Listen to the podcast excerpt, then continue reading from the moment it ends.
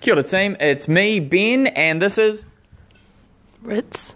It's Ritz. Lovely, Ritz. hey, Ritz, um, what is homeostasis? The body's ability to maintain a relatively stable internal environment despite the changing external environment. Lovely, Miss Ritz. Um, how is that main? So there's two ways we can maintain it. So what are the two types of feedback loop? Negative and positive. Excellent. So um, what happens during a negative feedback loop? Reduce the original stimulus. Cool. Can you give me an example of a negative feedback loop? Um, your body's temperature. Okay, so if the external environment changes and it gets colder, what happens? Shiver. Good. And then shivering will reduce the original stimulus, which is cold, until we're back in homeostasis. What was the other type of feedback loop? The positive feedback loop. Excellent. And how does a positive feedback loop work? It increases the original stimulus. Excellent. I love your passion as an, and enthusiasm, Ritz. Okay, give me an example of a positive feedback loop. Labour. Okay, how does that work? When you go through labour, your original stimulus increases. Okay, so the original stimulus is the um, first contraction, and then the next contraction will be worse and worse and worse until we have a baby. How lovely. All right, Miss Ritz. Um, lastly, what are most feedback systems um, in the body? Negative. Lovely. Okay, cool bananas. Elements. What are the four elements that make up 96% of our body? Oxygen, hydrogen, carbon, and nitrogen. What is the atomic number? The atomic number is the number of protons in a atom. What is the atomic mass? The atomic mass is the number of protons and neutrons in an atom. What is an isomer? An isomer is an atom which has the same atomic number, so the number of protons, but a different atomic mass, so a different number of neutrons. What's the fundamental difference between a ionic bond and a covalent bond? So these bonds are both chemical bonds between atoms.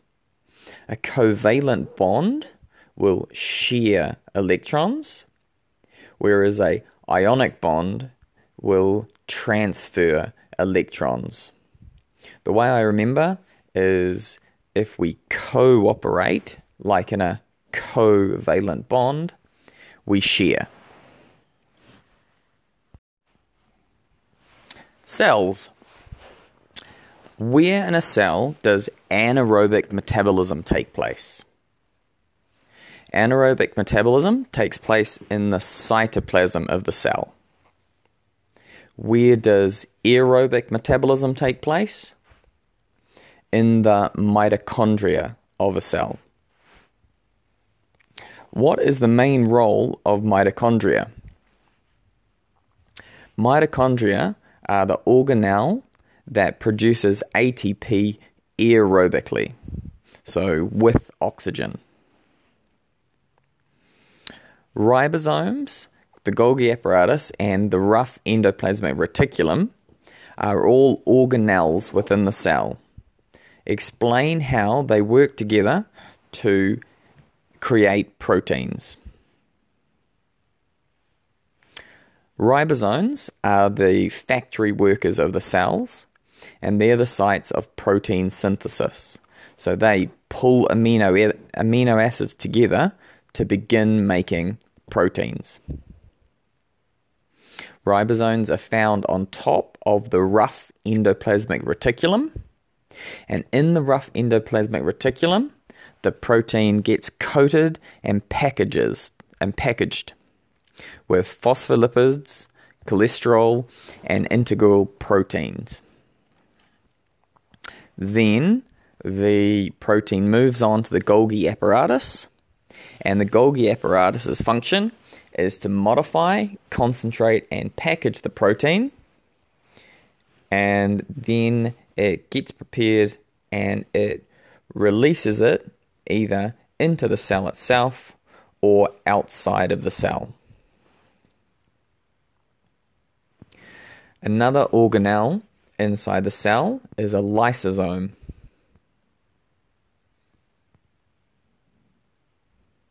So, what is a lysosome? Uh, a lysosome, it's a membranous bag that contains digestive enzymes. And cells that contain these are, are the demolition crew, so like blood cells. And their job is to disarm or break down bacteria, viruses, and toxins. So lysis means to destroy.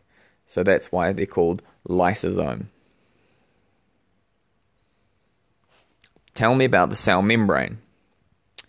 The cell membrane is a phospholipid bilayer, which means it has two layers of phospholipids, and the heads are attracted to water and they're hydrophilic, they love water, and then the tails, which are on the inside, um, are hydrophobic, so therefore they're scared of water. What is the compound that helps maintain the cell membrane structure and integrity and fluidity? And that is cholesterol. The outer surface of cells is covered by a fuzzy, sticky, carbohydrate rich area, and that helps cells recognize each other. What is this? This is the glycocalyx. And we're done with cells. Osmosis. What is the definition of osmosis?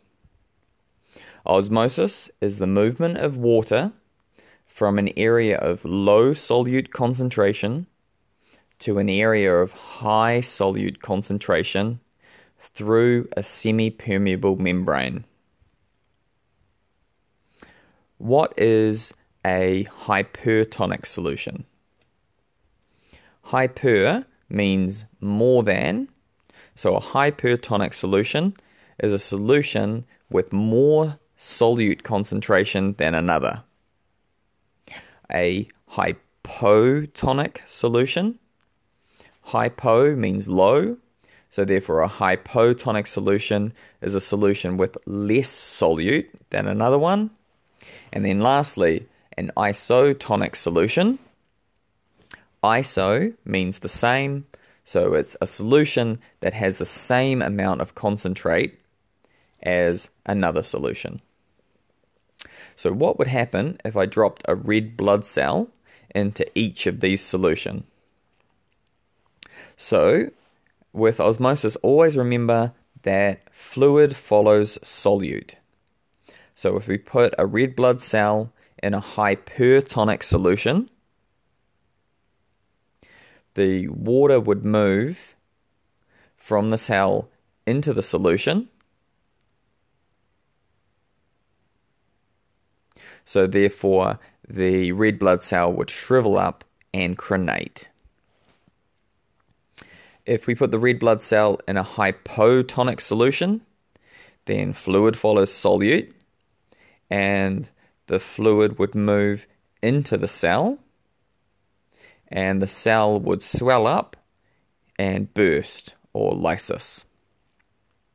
And lastly, if we put it in a isotonic solution, then because the solution is exactly the same as the cell, there would be no change.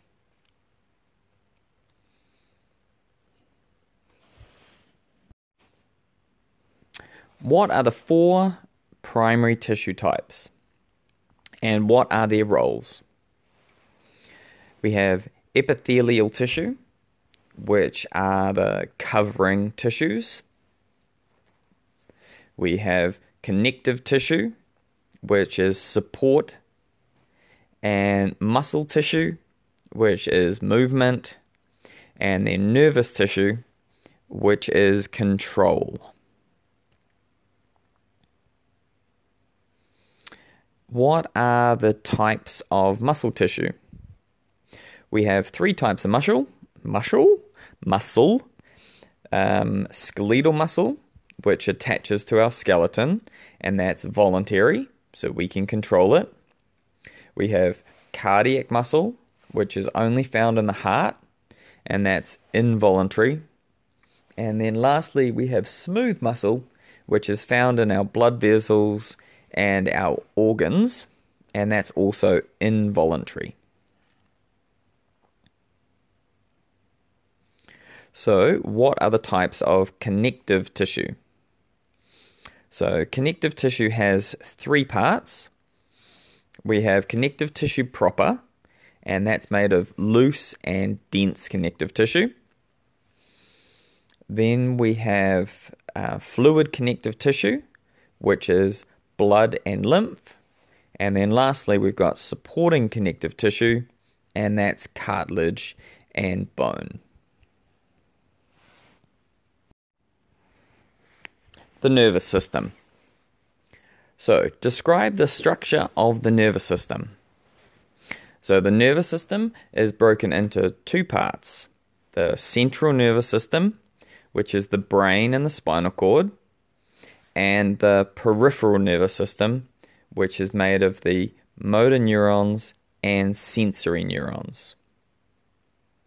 The motor division of the peripheral nervous system is then broken into two parts again, and it has the somatic nervous system, which controls voluntary movements, so skeletal muscle, and it also has the autonomic nervous system, which control, controls involuntary responses. So the autonomic nervous system is involuntary or automatic, and we don't have to think about it consciously. The autonomic nervous system is then broken into two, and we have the sympathetic division, which is fight or flight, and we have the parasympathetic nervous system, which is the rest and digest.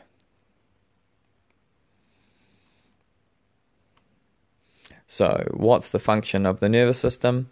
The nervous system's job is to monitor the internal and external environment it integrates our sensory information, and then it coordinates voluntary and involuntary responses of our organ systems.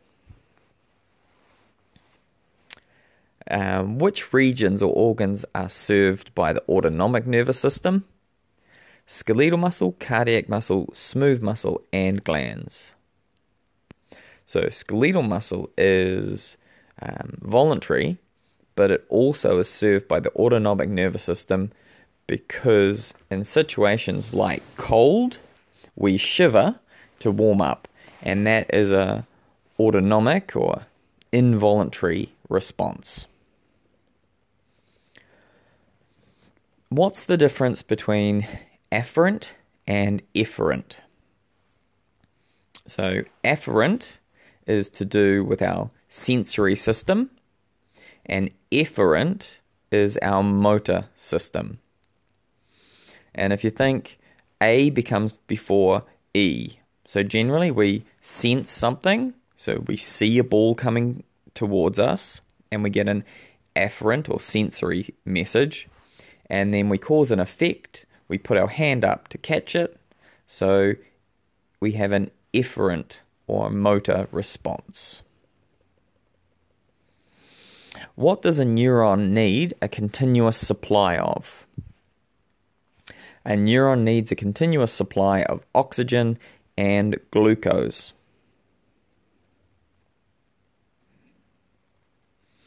What is a disease associated with inflammation of oligodendrocytes? And give me a description of that disease. The disease is called multiple sclerosis which is an inflammatory disease which the insulating covers of the nerve cells in the brain and spinal cord are damaged, which means the um, the person's nervous system has decreased ability to communicate, and therefore there's lots of signs and symptoms, including physical, mental, and sometimes psychiatric problems. Our central nervous system is encased in cerebral spinal fluid. And what is the main roles of cerebral spinal fluid? So we got four main roles. It's buoyancy, protection, chemical stability, and prevention of brain ischemia. The brain is also, uh, the brain and spinal cord is also wrapped around with layers of glad wrapper, glad wrap rather, and that glad wrap is called meninges. So their meninges are called dura mater, arachnoid mater, and pia mater. So, and their job is they provide physical stability and shock absorb- absorption to the central nervous system. What disease is associated with inflammation of the men- meninges? And the answer would be meningitis. So, our central nervous system is our brain and spinal cord. What are the nerves coming off them? So, the nerves coming out of the central nervous system, they're called peripheral nerves. And there's two different types there's cranial nerves, and we have 12 of them, and we have spinal nerves, and we have 31 pairs of spinal nerves. Name two types of spinal reflexes. Uh, first spinal reflex, the muscle spindle reflex. How does this work? So, the when the muscle spindle is stretched, that causes sensory neurons to send an afferent message to the spinal cord, and then an efferent message returns to the muscle that's being stretched, and it causes that muscle to contract and therefore pull away from being stretched. At the same time, um, a efferent message is sent is sent to the antagonist muscle, which causes it to switch off, which is called reciprocal inhibition. So the muscle spindle reflex is all about if your muscle gets overstretched, um, it causes the muscle that gets stretched to contract to stop it from getting overstretched and torn, and it causes the muscle on the opposite side to relax to allow the stretch to come off the muscle. Okay, the other spinal reflex is the Golgi tendon reflex. So, if you have a strong muscle contraction, this stimulates the Golgi tendon organ to send an afferent um, nerve impulse to the spinal cord, and then an efferent message gets sent to that muscle and causes inhibition. So, therefore, um, if there's too much tension going through a muscle and tendon, this reflex causes the muscle to switch off. So, an example of where this is important if you're lifting something that's too heavy and your muscle is going to tear or your tendon's about to tear, the Golgi tendon reflex causes that muscle to switch off. So, you drop the heavy thing before your tendon tears. So, what's the main function of these spinal reflexes? It's to protect the muscle and tendon. So, when do we have the muscle spindle or stretch reflex? That's if a muscle's being overstretched, it causes the muscle to switch on to pull the muscle out of stretch, and it causes the muscle on the opposite side to switch off to allow the muscle to relax. And then the Golgi tendon reflex is when we've got too much tension on a contracting muscle and therefore it causes the muscle to relax. So they're doing opposite things. All right, team, happy studying.